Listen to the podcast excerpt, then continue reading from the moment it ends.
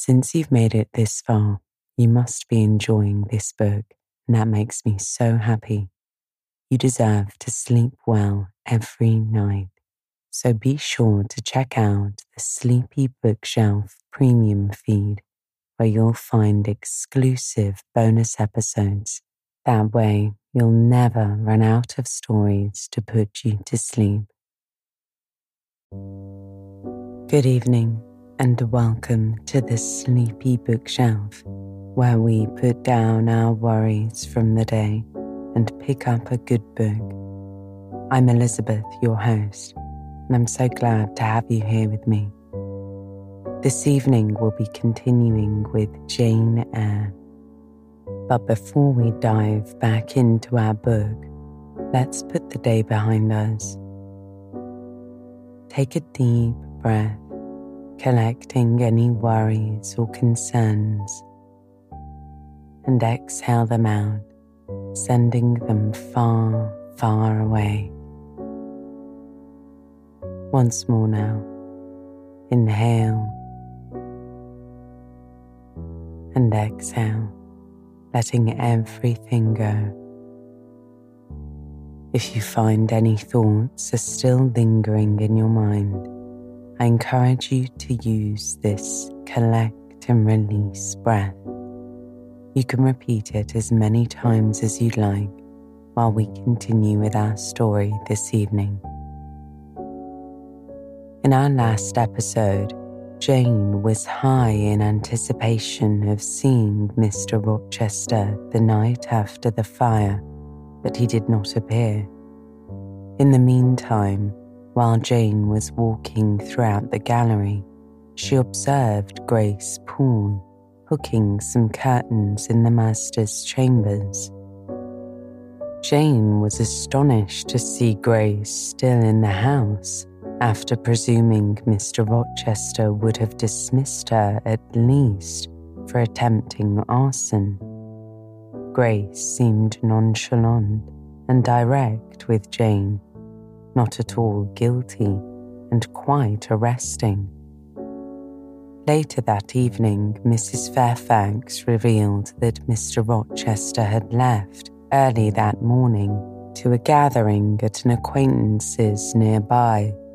She explained there were some ladies present, including one Miss Blanche Ingram, who could be a match for the master, despite being much younger. When Jane began to feel disappointed, she caught herself.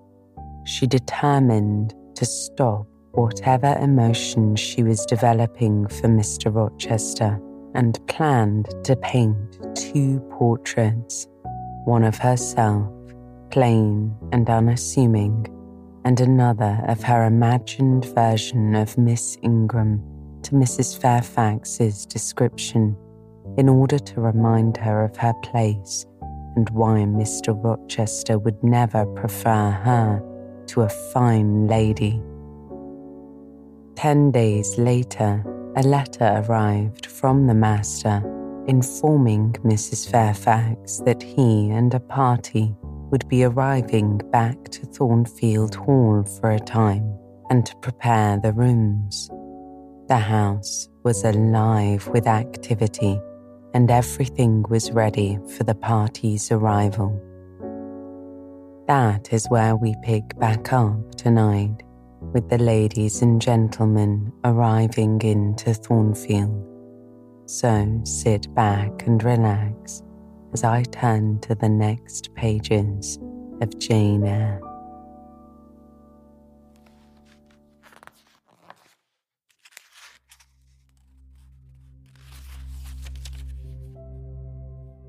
Chapter 17 continued. All in that region was fire and commotion. The soup and fish were in the last stage of projection, and the cook hung over her crucible in a frame of mind and body, threatening spontaneous combustion. In the servants' hall, two coachmen and three gentlemen's gentlemen stood or sat round the fire.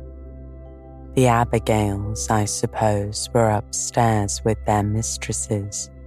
The new servants that had been hired from Millcote were bustling about everywhere.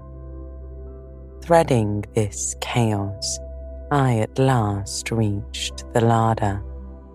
There I took possession of a cold chicken, a roll of bread, some tarts, a plate or two, and a knife and fork.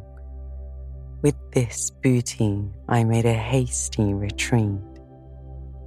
I had regained the gallery and was just shutting the back door behind me when an accelerated hum warned me that the ladies were about to issue from their chambers.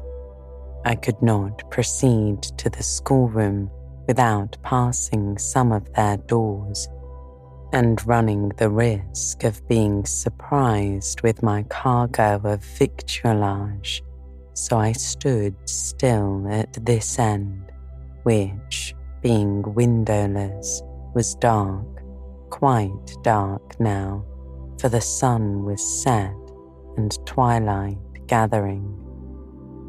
Presently, the chambers gave up their fair tenants, one after another each came out cheerfully and airily with dress that gleamed lustrous through the dusk. For a moment they stood grouped together at the other extremity of the gallery, conversing in a key of sweet, subdued vivacity. They then descended the staircase almost as noiselessly as bright mist rolls down a hill. Their collective appearance had left on me an impression of high born elegance, such as I had never before received. I found Adele peeping through the schoolroom door, which she held ajar.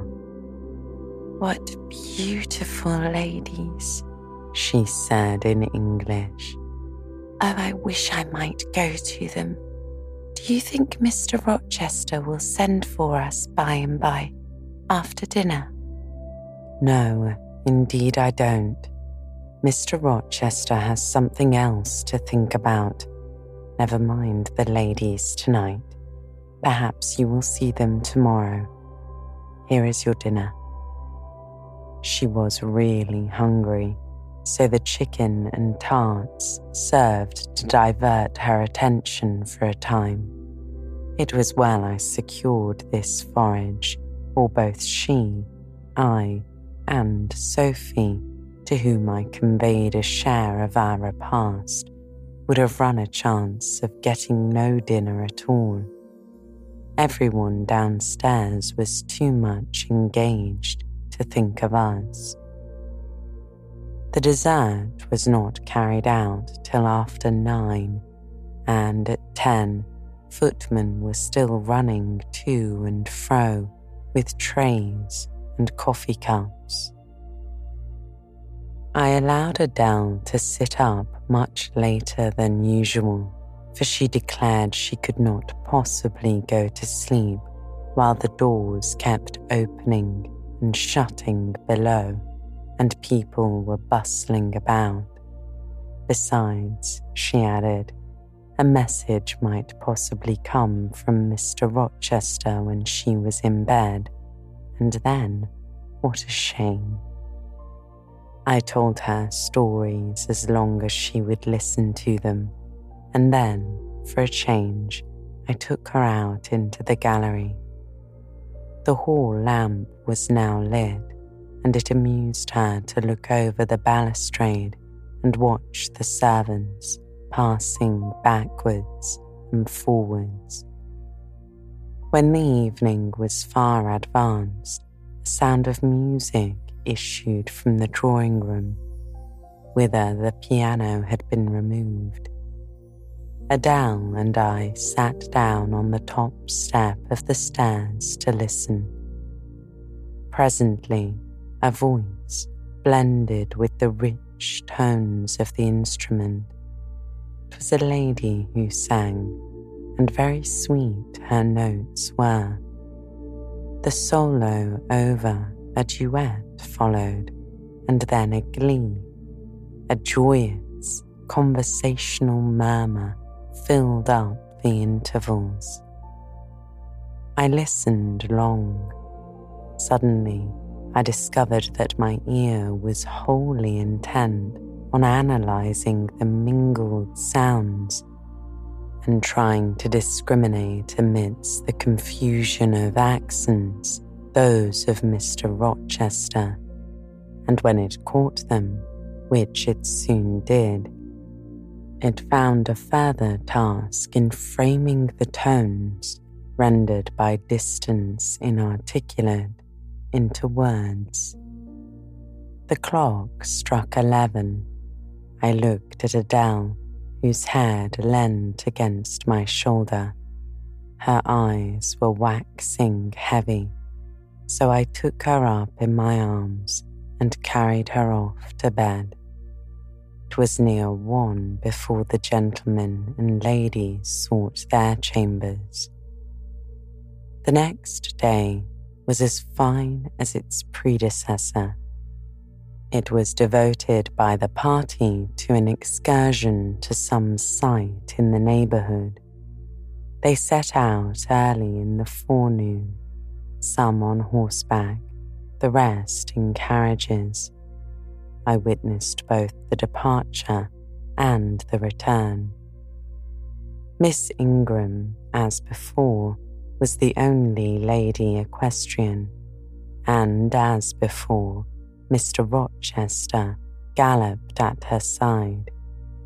The two rode a little apart from the rest. I pointed out this circumstance to Mrs. Fairfax, who was standing at the window with me. You said it was not likely they should think of being married, said I. But you see, Mr. Rochester evidently prefers her to any of the other ladies. Yes, I dare say. No doubt he admires her, Mrs. Fairfax replied. And she him, I added. Look how she leans her head towards him, as if she were conversing confidentially. I wish I could see her face. I have never had a glimpse of it yet. You will see her this evening, answered Mrs. Fairfax. I happened to remark to Mr. Rochester how much Adele wished to be introduced to the ladies, and he said, Oh, let her come into the drawing room after dinner and request Miss Eyre to accompany her. He said that from mere politeness I need not go, I am sure, I answered. Well, I observed to him that as you were unused to company, I did not think you would like to appear before so large a party, all strangers, and he replied, in his quick way, Nonsense.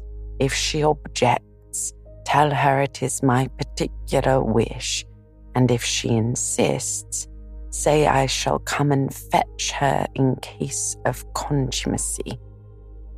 I will not give him that trouble, I remarked. I will go, if no better may be, but I don't like it. Shall you be there, Mrs. Fairfax?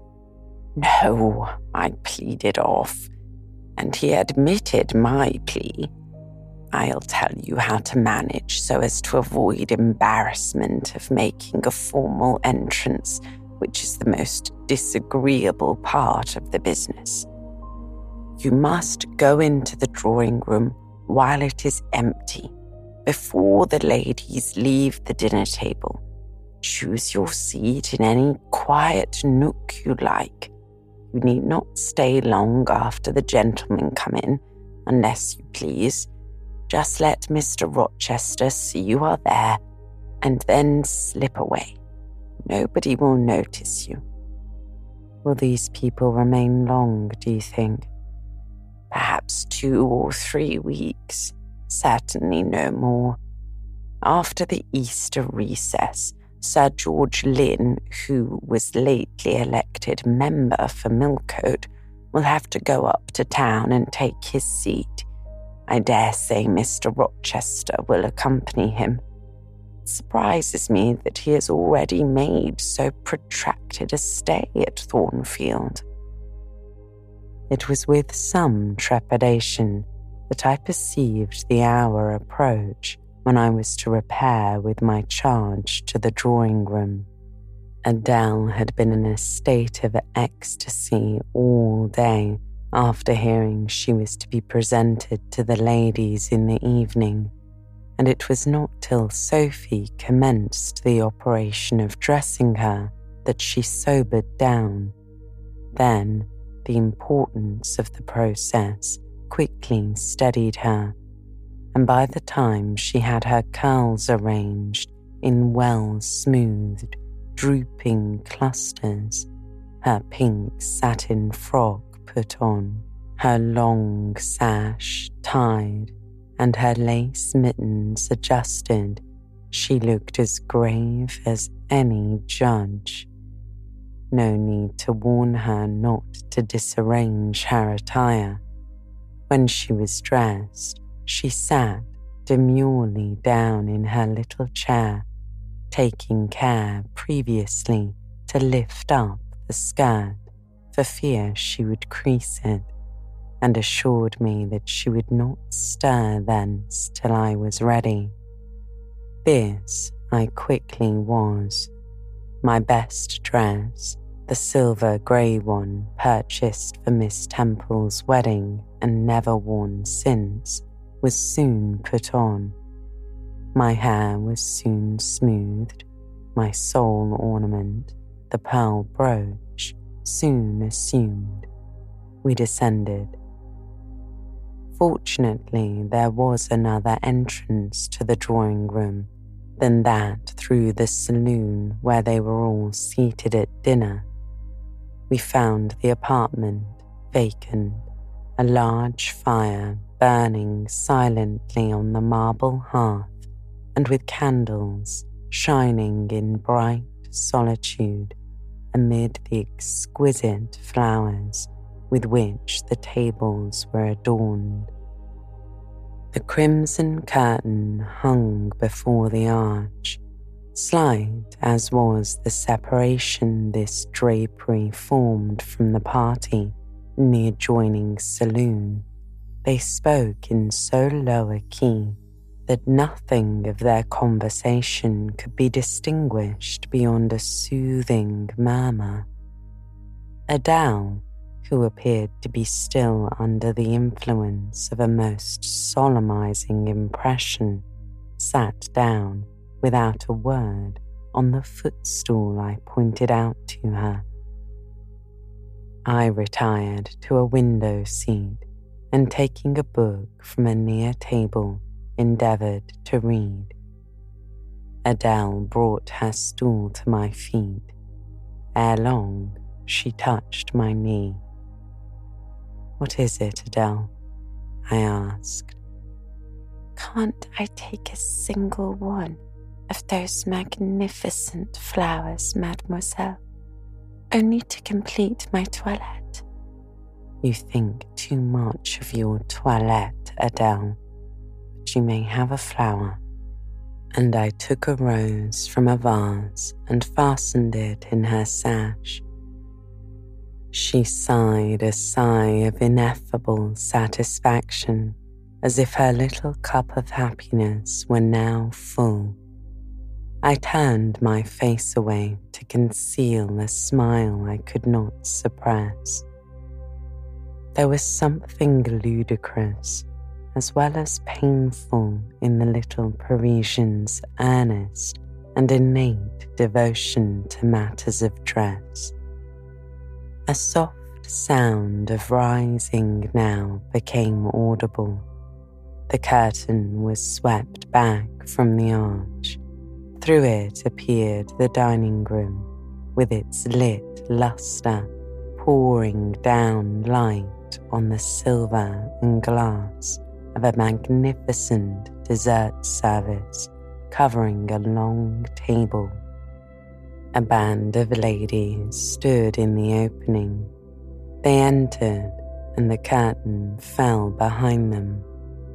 There were but eight, yet somehow, as they flocked in, they gave the impression of a much larger number. Some of them were very tall, many were dressed in white, and all had the sweeping amplitude of array that seemed to magnify their persons as a mist magnifies the moon. I rose and curtsied to them one or two bent their heads in return, the others only stared at me. They dispersed about the room, reminding me by the lightness and buoyancy of their movements of a flock of white, plumy birds. Some of them threw themselves in half reclining positions on the sofas and ottomans. Some bent over the tables and examined the flowers and books. The rest gathered in a group around the fire. All talked in a low but clear tone, which seemed habitual to them. I knew their names afterwards and may as well mention them now. First, there was Mrs. Eshton and two of her daughters. She had evidently been a handsome woman and was well preserved still. Of her daughters, the eldest, Amy, was rather little, naive and childlike in face and manner, and piquant in form her white muslin dress and blue sash became her well. The second, Louisa, was taller and more elegant in figure, with a very pretty face. Of that order, the French term mignon chiffon. Both sisters were as fair as lilies. Lady Lynn was a large and stout personage of about forty, very erect, very haughty looking, richly dressed in a satin robe of changeful sheen. Her dark hair shone glossily under the shade of an azure plume, and within the circlet of a band of gems. Mrs. Colonel Dent was less showy, but I thought more ladylike. She had a slight figure, a pale, gentle face, and fair hair. Her black satin dress, her scarf of rich foreign lace, and her pearl ornaments pleased me better than the rainbow radiance of the titled dame. But the three most distinguished, partly perhaps because the tallest figures of the band were the Dowager Lady Ingram and her daughters, Blanche and Mary. They were all three of the loftiest stature of women the dowager might be between 40 and 50. Her shape was still fine, her hair, by candlelight at least, still black. Her teeth, too, were still apparently perfect. Most people would have termed her a splendid woman of her age, and so she was, no doubt, physically speaking. But then there was an expression of almost insupportable haughtiness in her bearing and countenance. She had Roman features and a double chin, disappearing into a throat like a pillar. These features appeared to me not only inflated and darkened, but even furrowed with pride, and the chin was sustained by the same principle. In a position of almost preternatural erectness, she had, likewise, a fierce and hard eye. It reminded me of Mrs. Reed's. She mouthed her words in speaking. Her voice was deep, its inflections very pompous, very dogmatical, very intolerable, in short. A crimson velvet robe and a shawl turban of some gold wrought Indian fabric invested her, I suppose she thought, with a truly imperial dignity. Blanche and Mary were of equal stature, straight and tall as poplars. Mary was too slim for her height, but Blanche was moulded like a Dian. I regarded her, of course, with special interest. First, I wished to see whether her appearance accorded with Mrs. Fairfax's description. Secondly, whether it at all resembled the fancy miniature I had painted of her. And thirdly, it will out whether it were such as I should fancy likely to suit Mr. Rochester's taste. As far as person went, she answered point for point, both to my picture and Mrs. Fairfax's description. The noble bust, the sloping shoulders, the graceful neck, the dark eyes and black ringlets were all there. But her face, her face was like her mother's, a youthful, unfurrowed likeness, the same low brow, the same high features, the same pride. It was not, however, so saturnine a pride. She laughed continually. Her laugh was satirical and was the habitual expression of her arched and haughty lip. Genius is said to be self conscious. I cannot tell whether Miss Ingram was a genius, but she was self conscious, remarkably self conscious indeed. She entered into a discourse on botany with the gentle Mrs. Dent it seemed Mrs. Dent had not studied that science, though, as she said, she liked flowers, especially wild ones. Miss Ingram had, and she ran over its vocabulary with an air. I presently perceived she was what is vernacularly termed trialing Mrs. Dent, that is, playing on her ignorance. Her trial might be clever, but it was decidedly not good natured. She played. Her execution was brilliant. She sang. Her voice was fine. She talked French, apart to her mamma, and she talked it well, with fluency and with a good accent. Mary had a milder and more open countenance than Blanche, softer features too, and a skin some shades fairer. But Mary was deficient in life. Her face lacked expression, her eye lustre. She had nothing to say, and having once taken her seat, remained fixed like a statue in its niche. The sisters were both attired in spotless white. And did I now think Miss Ingram such a choice as Mr. Rochester would be likely to make? I could not tell. I did not know his taste in female beauty. If he liked the majestic, she was the very type of majesty. Then she was accomplished, sprightly. Most gentlemen would admire her, I thought.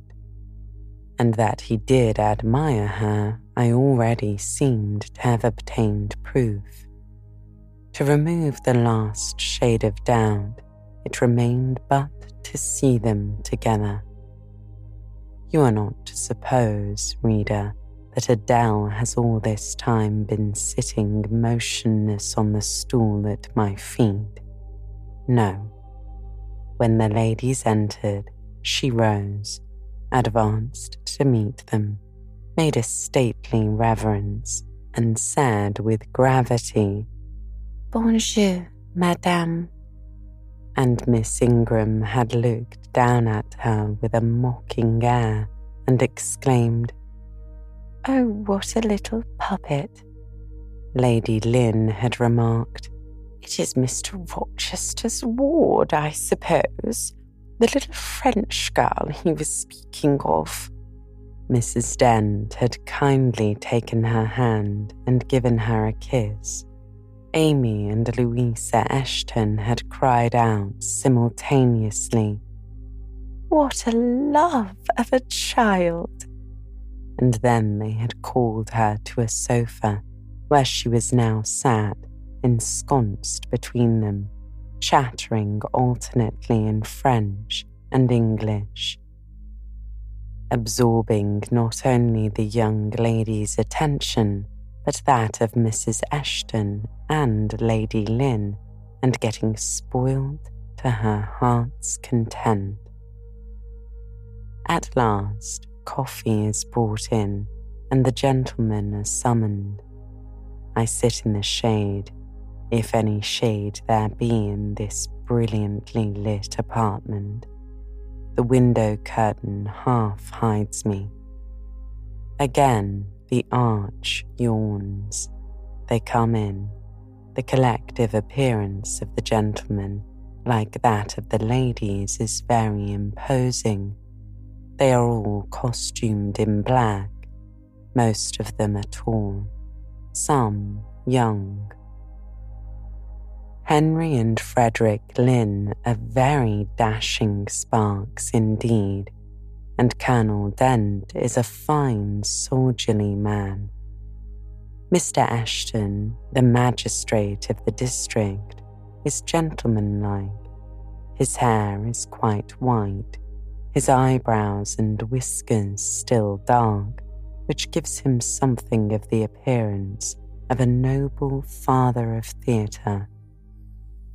Lord Ingram, like his sisters, is very tall like them also, he is handsome, but he shares Mary's apathetic and listless look. He seems to have more length of limb than vivacity of blood or vigour of brain. And where is Mr. Rochester? He comes in last. I am not looking at the arch, yet I see him enter I try to concentrate my attention on those netting needles, on the meshes of the purse I am forming. I wish to think only of the work I have in my hands, to see only the silver beads and silk threads that lie in my lap. Whereas I distinctly behold his figure and I inevitably recall the moment when last I saw it, just after I had rendered him what he deemed an essential service, and he, holding my hand and looking down on my face, surveyed me with eyes that revealed a heart full and eager to overflow, in whose emotions I had a part. How near had I approached him in that moment? What had occurred since, calculated to change his and my relative positions? Yet now, how distant, how far estranged we were. So far estranged that I did not expect him to come and speak to me. I did not wonder when, without looking at me, he took a seat at the other side of the room and began conversing with some of the ladies. No sooner did I see that his attention was riveted on them and that I might gaze without being observed than my eyes were drawn involuntarily to his face. He could not keep their lids under control.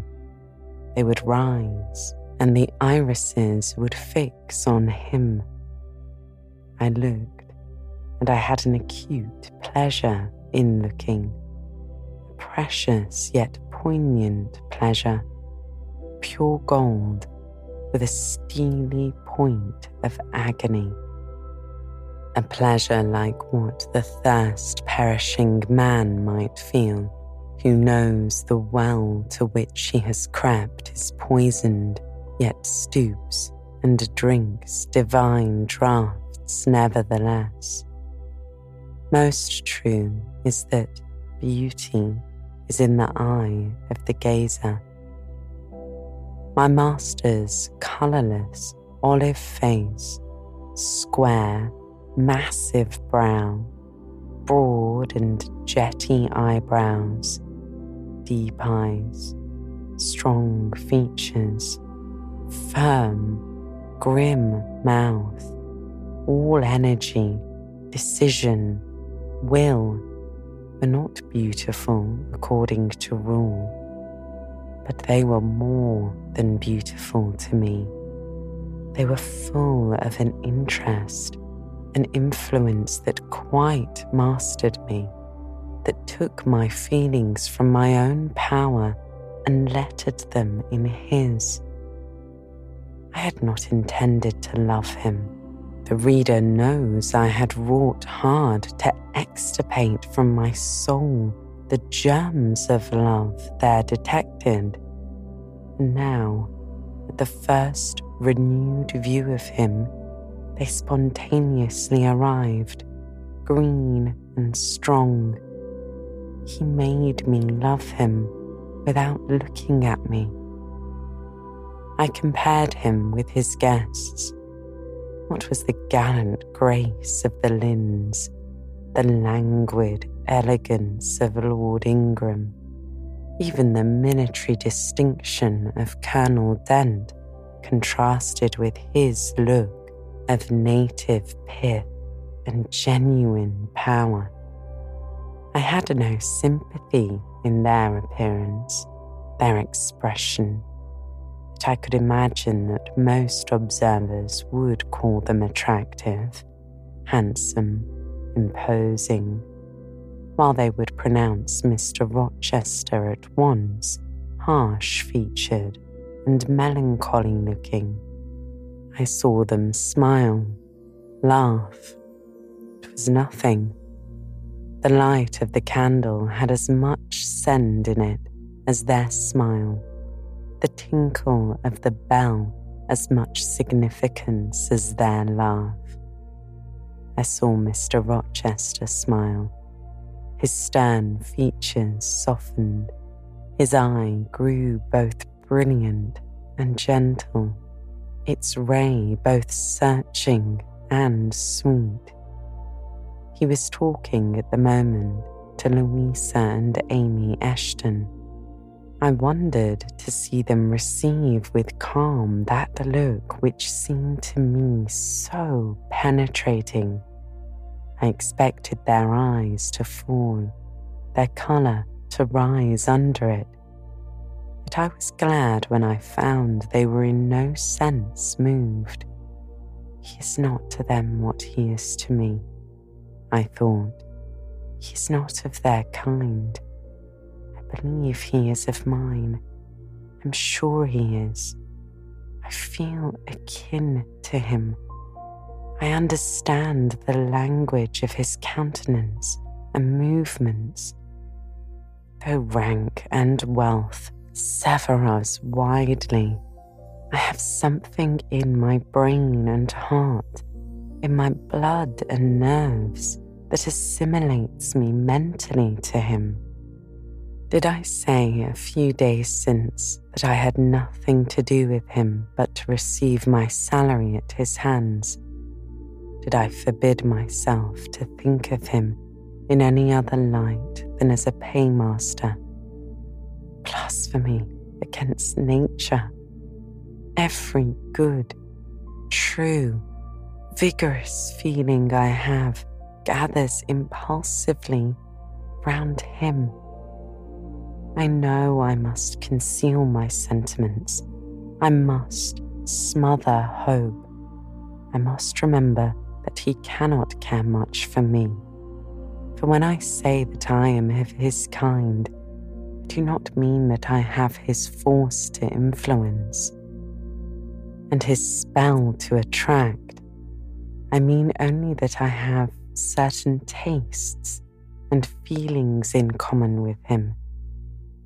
I must then repeat continually that we are forever sundered. And yet, while I breathe and think, I must love him. Coffee is handed. The ladies, since the gentlemen entered, have become lively as larks. Conversation waxes brisk and merry. Colonel Dent and Mr. Eshton argue on politics. Their wives listen. The two proud dowagers, Lady Lynn and Lady Ingram, confabulate together. Sir George, whom by the by I have forgotten to describe, a very big and very fresh looking country gentleman, stands before their sofa, coffee cup in hand, and occasionally puts in a word. Mr. Frederick Lynn has taken a seat beside Mary Ingram and is showing her the engravings of a splendid volume. She looks, smiles now and then, but apparently says little. The tall and phlegmatic Lord Ingram leans with folded arms on the chair back of the little and lively Amy Eshton she glances up at him and chatters like a wren. She likes him better than she does Mr. Rochester. Henry Lynn has taken possession of an ottoman at the feet of Louisa. Adele shares it with him.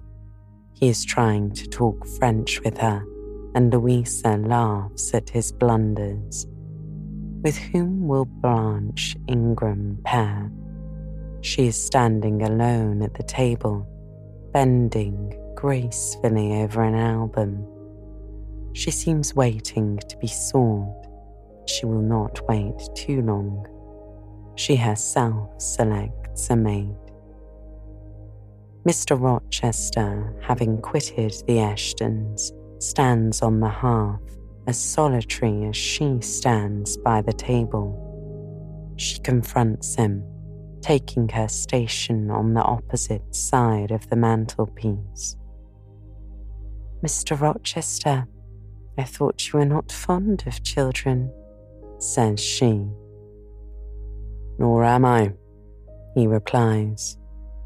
Then what induced you to take charge of such a little doll as that? Pointing to Adele. Where did you pick her up? I did not pick her up. She was left on my hands. You should have sent her to school. I could not afford it. Schools are so dear. Why, I suppose you have a governess for her. I saw a person with her just now. Is she gone? Oh, no, there she is still, behind the window curtain. You pay her, of course. I should think it quite as expensive. More so, for you have them both to keep in addition.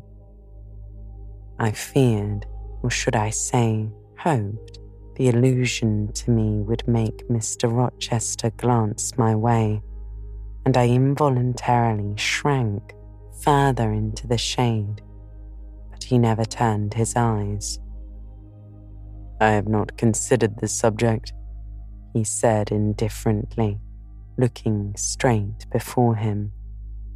No, you men never do consider economy and common sense.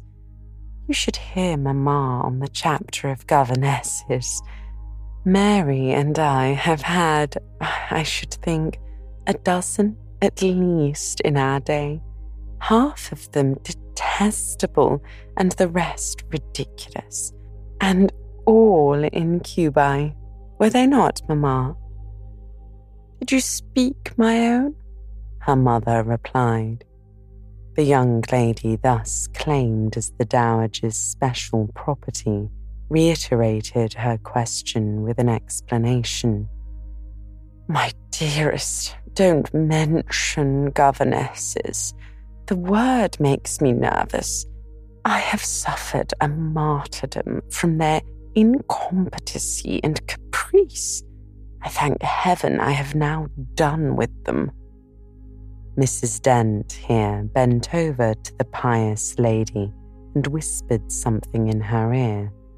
I suppose from the answer elicited, it was a reminder that one of the anathematized race was present. Oh, never mind, said her ladyship. I hope it may do her good.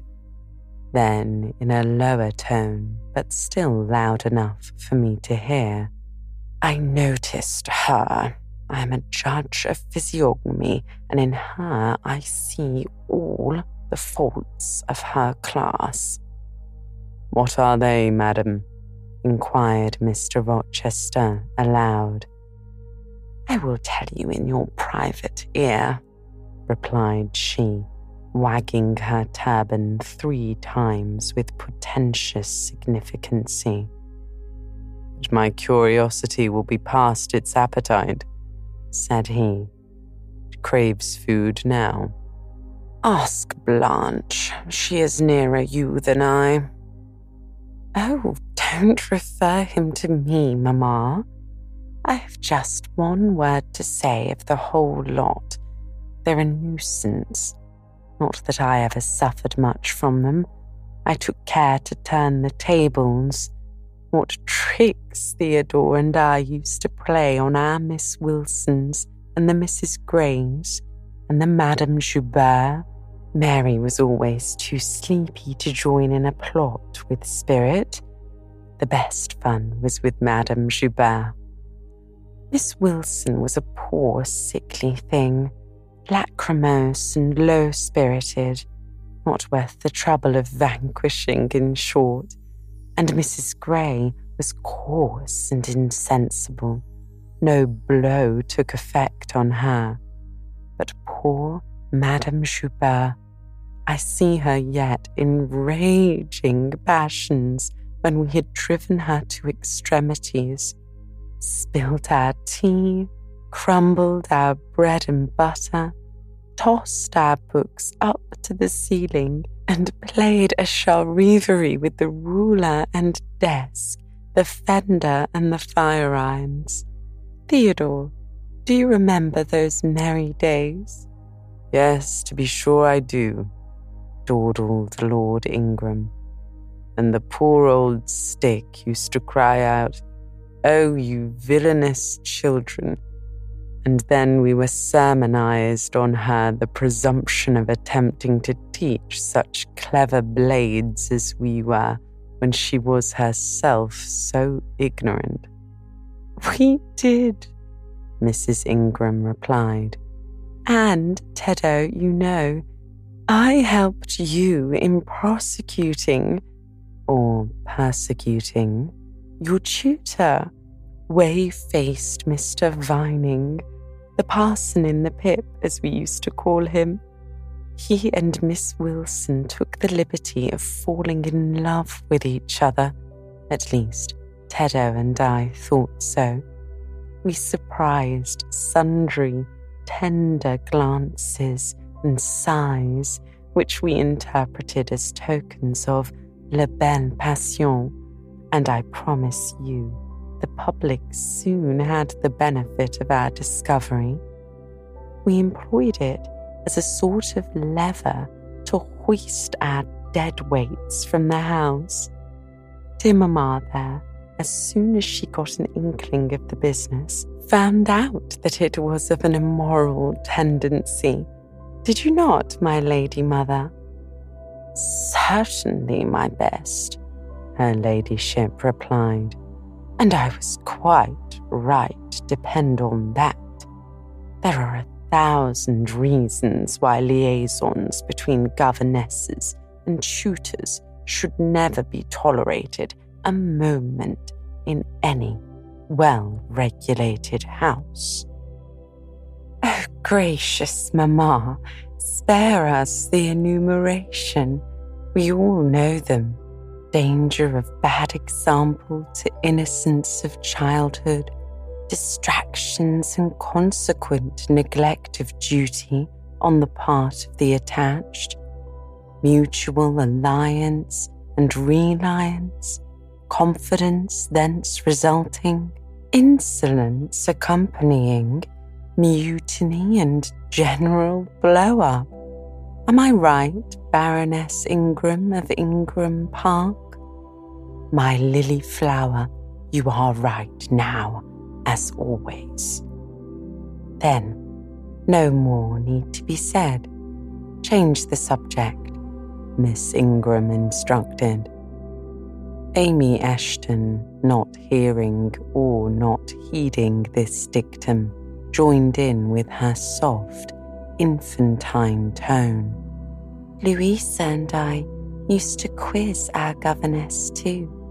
She was such a good creature. She would bear anything. Nothing put her out. She was never cross with us, was she, Louisa?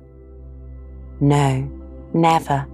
We might do what we pleased ransack her desk and her workbox and turn her drawers inside out. And she was so good natured, she would give us anything we asked for. I suppose now, said Miss Ingram, curling her lips sarcastically, we shall have an abstract of the memoirs of all the governesses extant in order to avert such a visitation, I again move the introduction of a new topic. Mr. Rochester, do you second my motion? Madam, I support you on this point, as on every other, he replied. Then, on me be the onus of bringing it forward. Signor Eduardo, are you in voice tonight? Donna Bianca, if you command it, I will be. Then, Signor, I lay on you my sovereign behest to furbish up your lungs and other vocal organs, as they will be wanted on my royal service. Who would not be the Rizzio of so divine a Mary? he asked. A fig for Rizzio, said she, tossing her head with all its curls as she moved to the piano.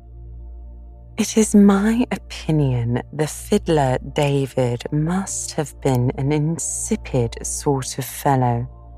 I like Bothwell better.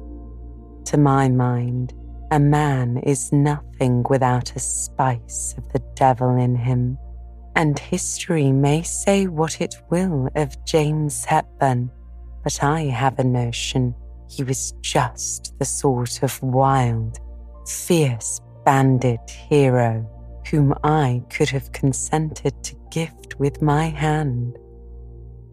Gentlemen, you hear? Now, which of you most resembles Bothwell? said Mr. Rochester. I should say the preference lies with you, responded Colonel Dent. On my honor, I am much obliged to you, was the reply.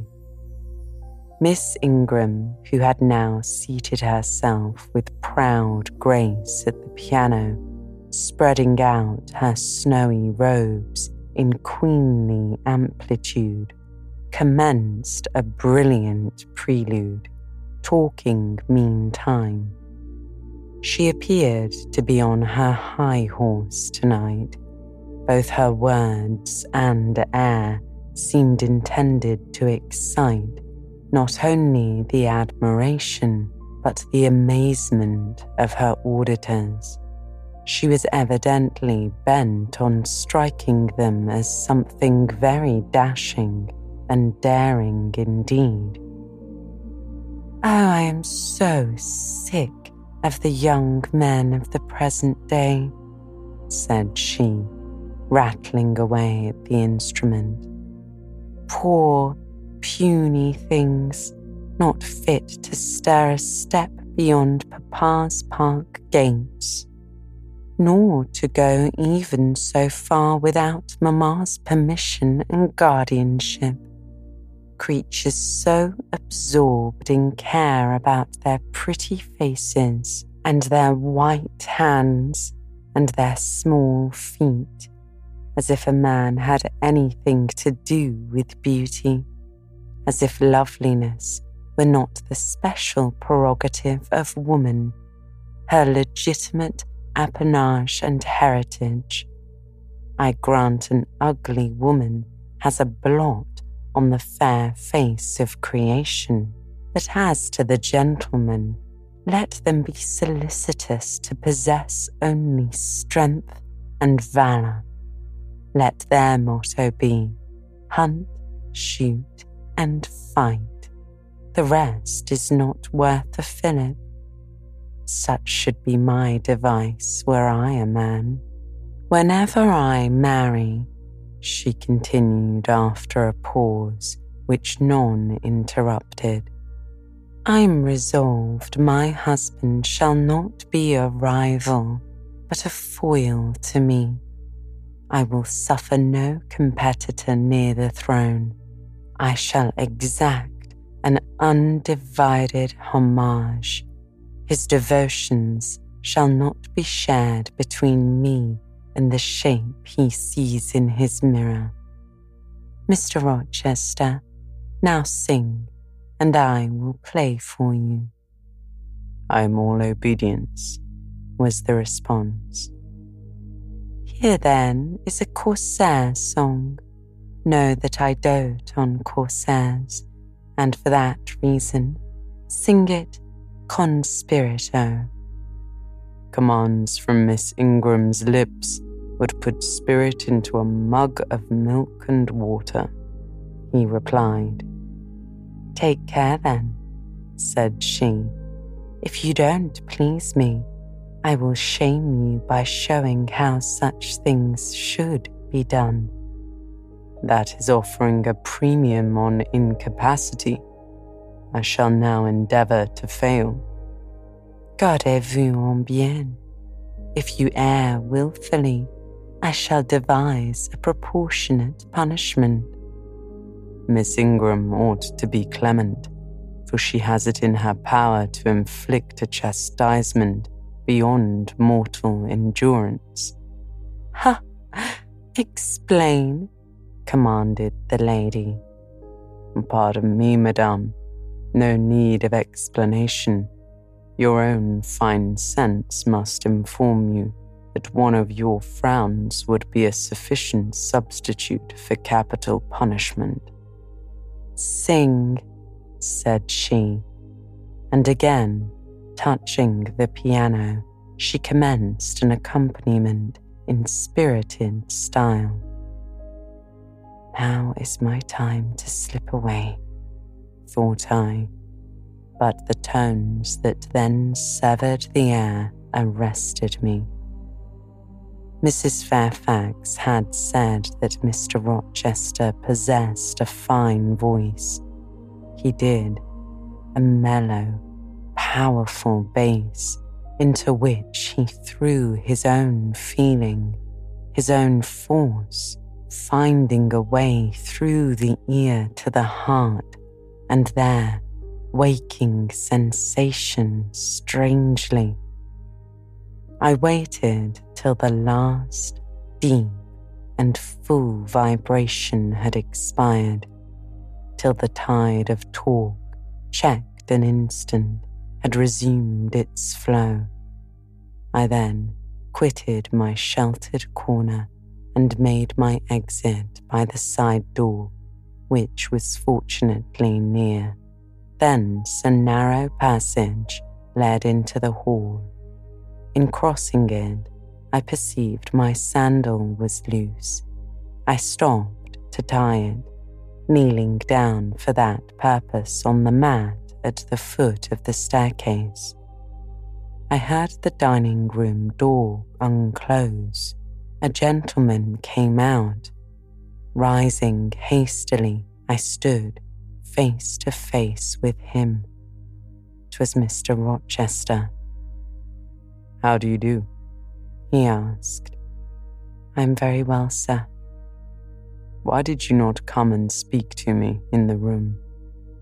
I thought I might have reverted the question on him who put it, but I would not take that freedom.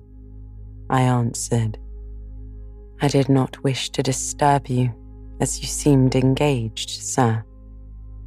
What have you been doing during my absence? Nothing particular. Teaching Adele, as usual. And getting a good deal paler than you were as I saw at first sight. What is the matter? Nothing at all, sir.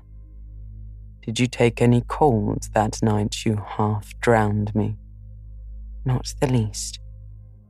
Return to the drawing room. You are deserting too early. I'm tired, sir. He looked at me for a minute. And a little depressed, he said, What about? Tell me. Nothing. Nothing, sir. Uh, I'm not depressed. But I affirm that you are, said he, so much depressed that a few more words would bring tears to your eyes. Indeed, there they are now, shining and swimming, and a bead has slipped from the lash and fallen onto the flag if I had time and was not in mortal dread of some prating prig of a servant passing, I would know what all this means. Well, tonight I excuse you, but understand that so long as my visitors stay, I expect you to appear in the drawing room every evening. Tis my wish. Don't neglect it. Now go and send Sophie for Adele. Good night, my. He stopped, bit his lip, and abruptly left me.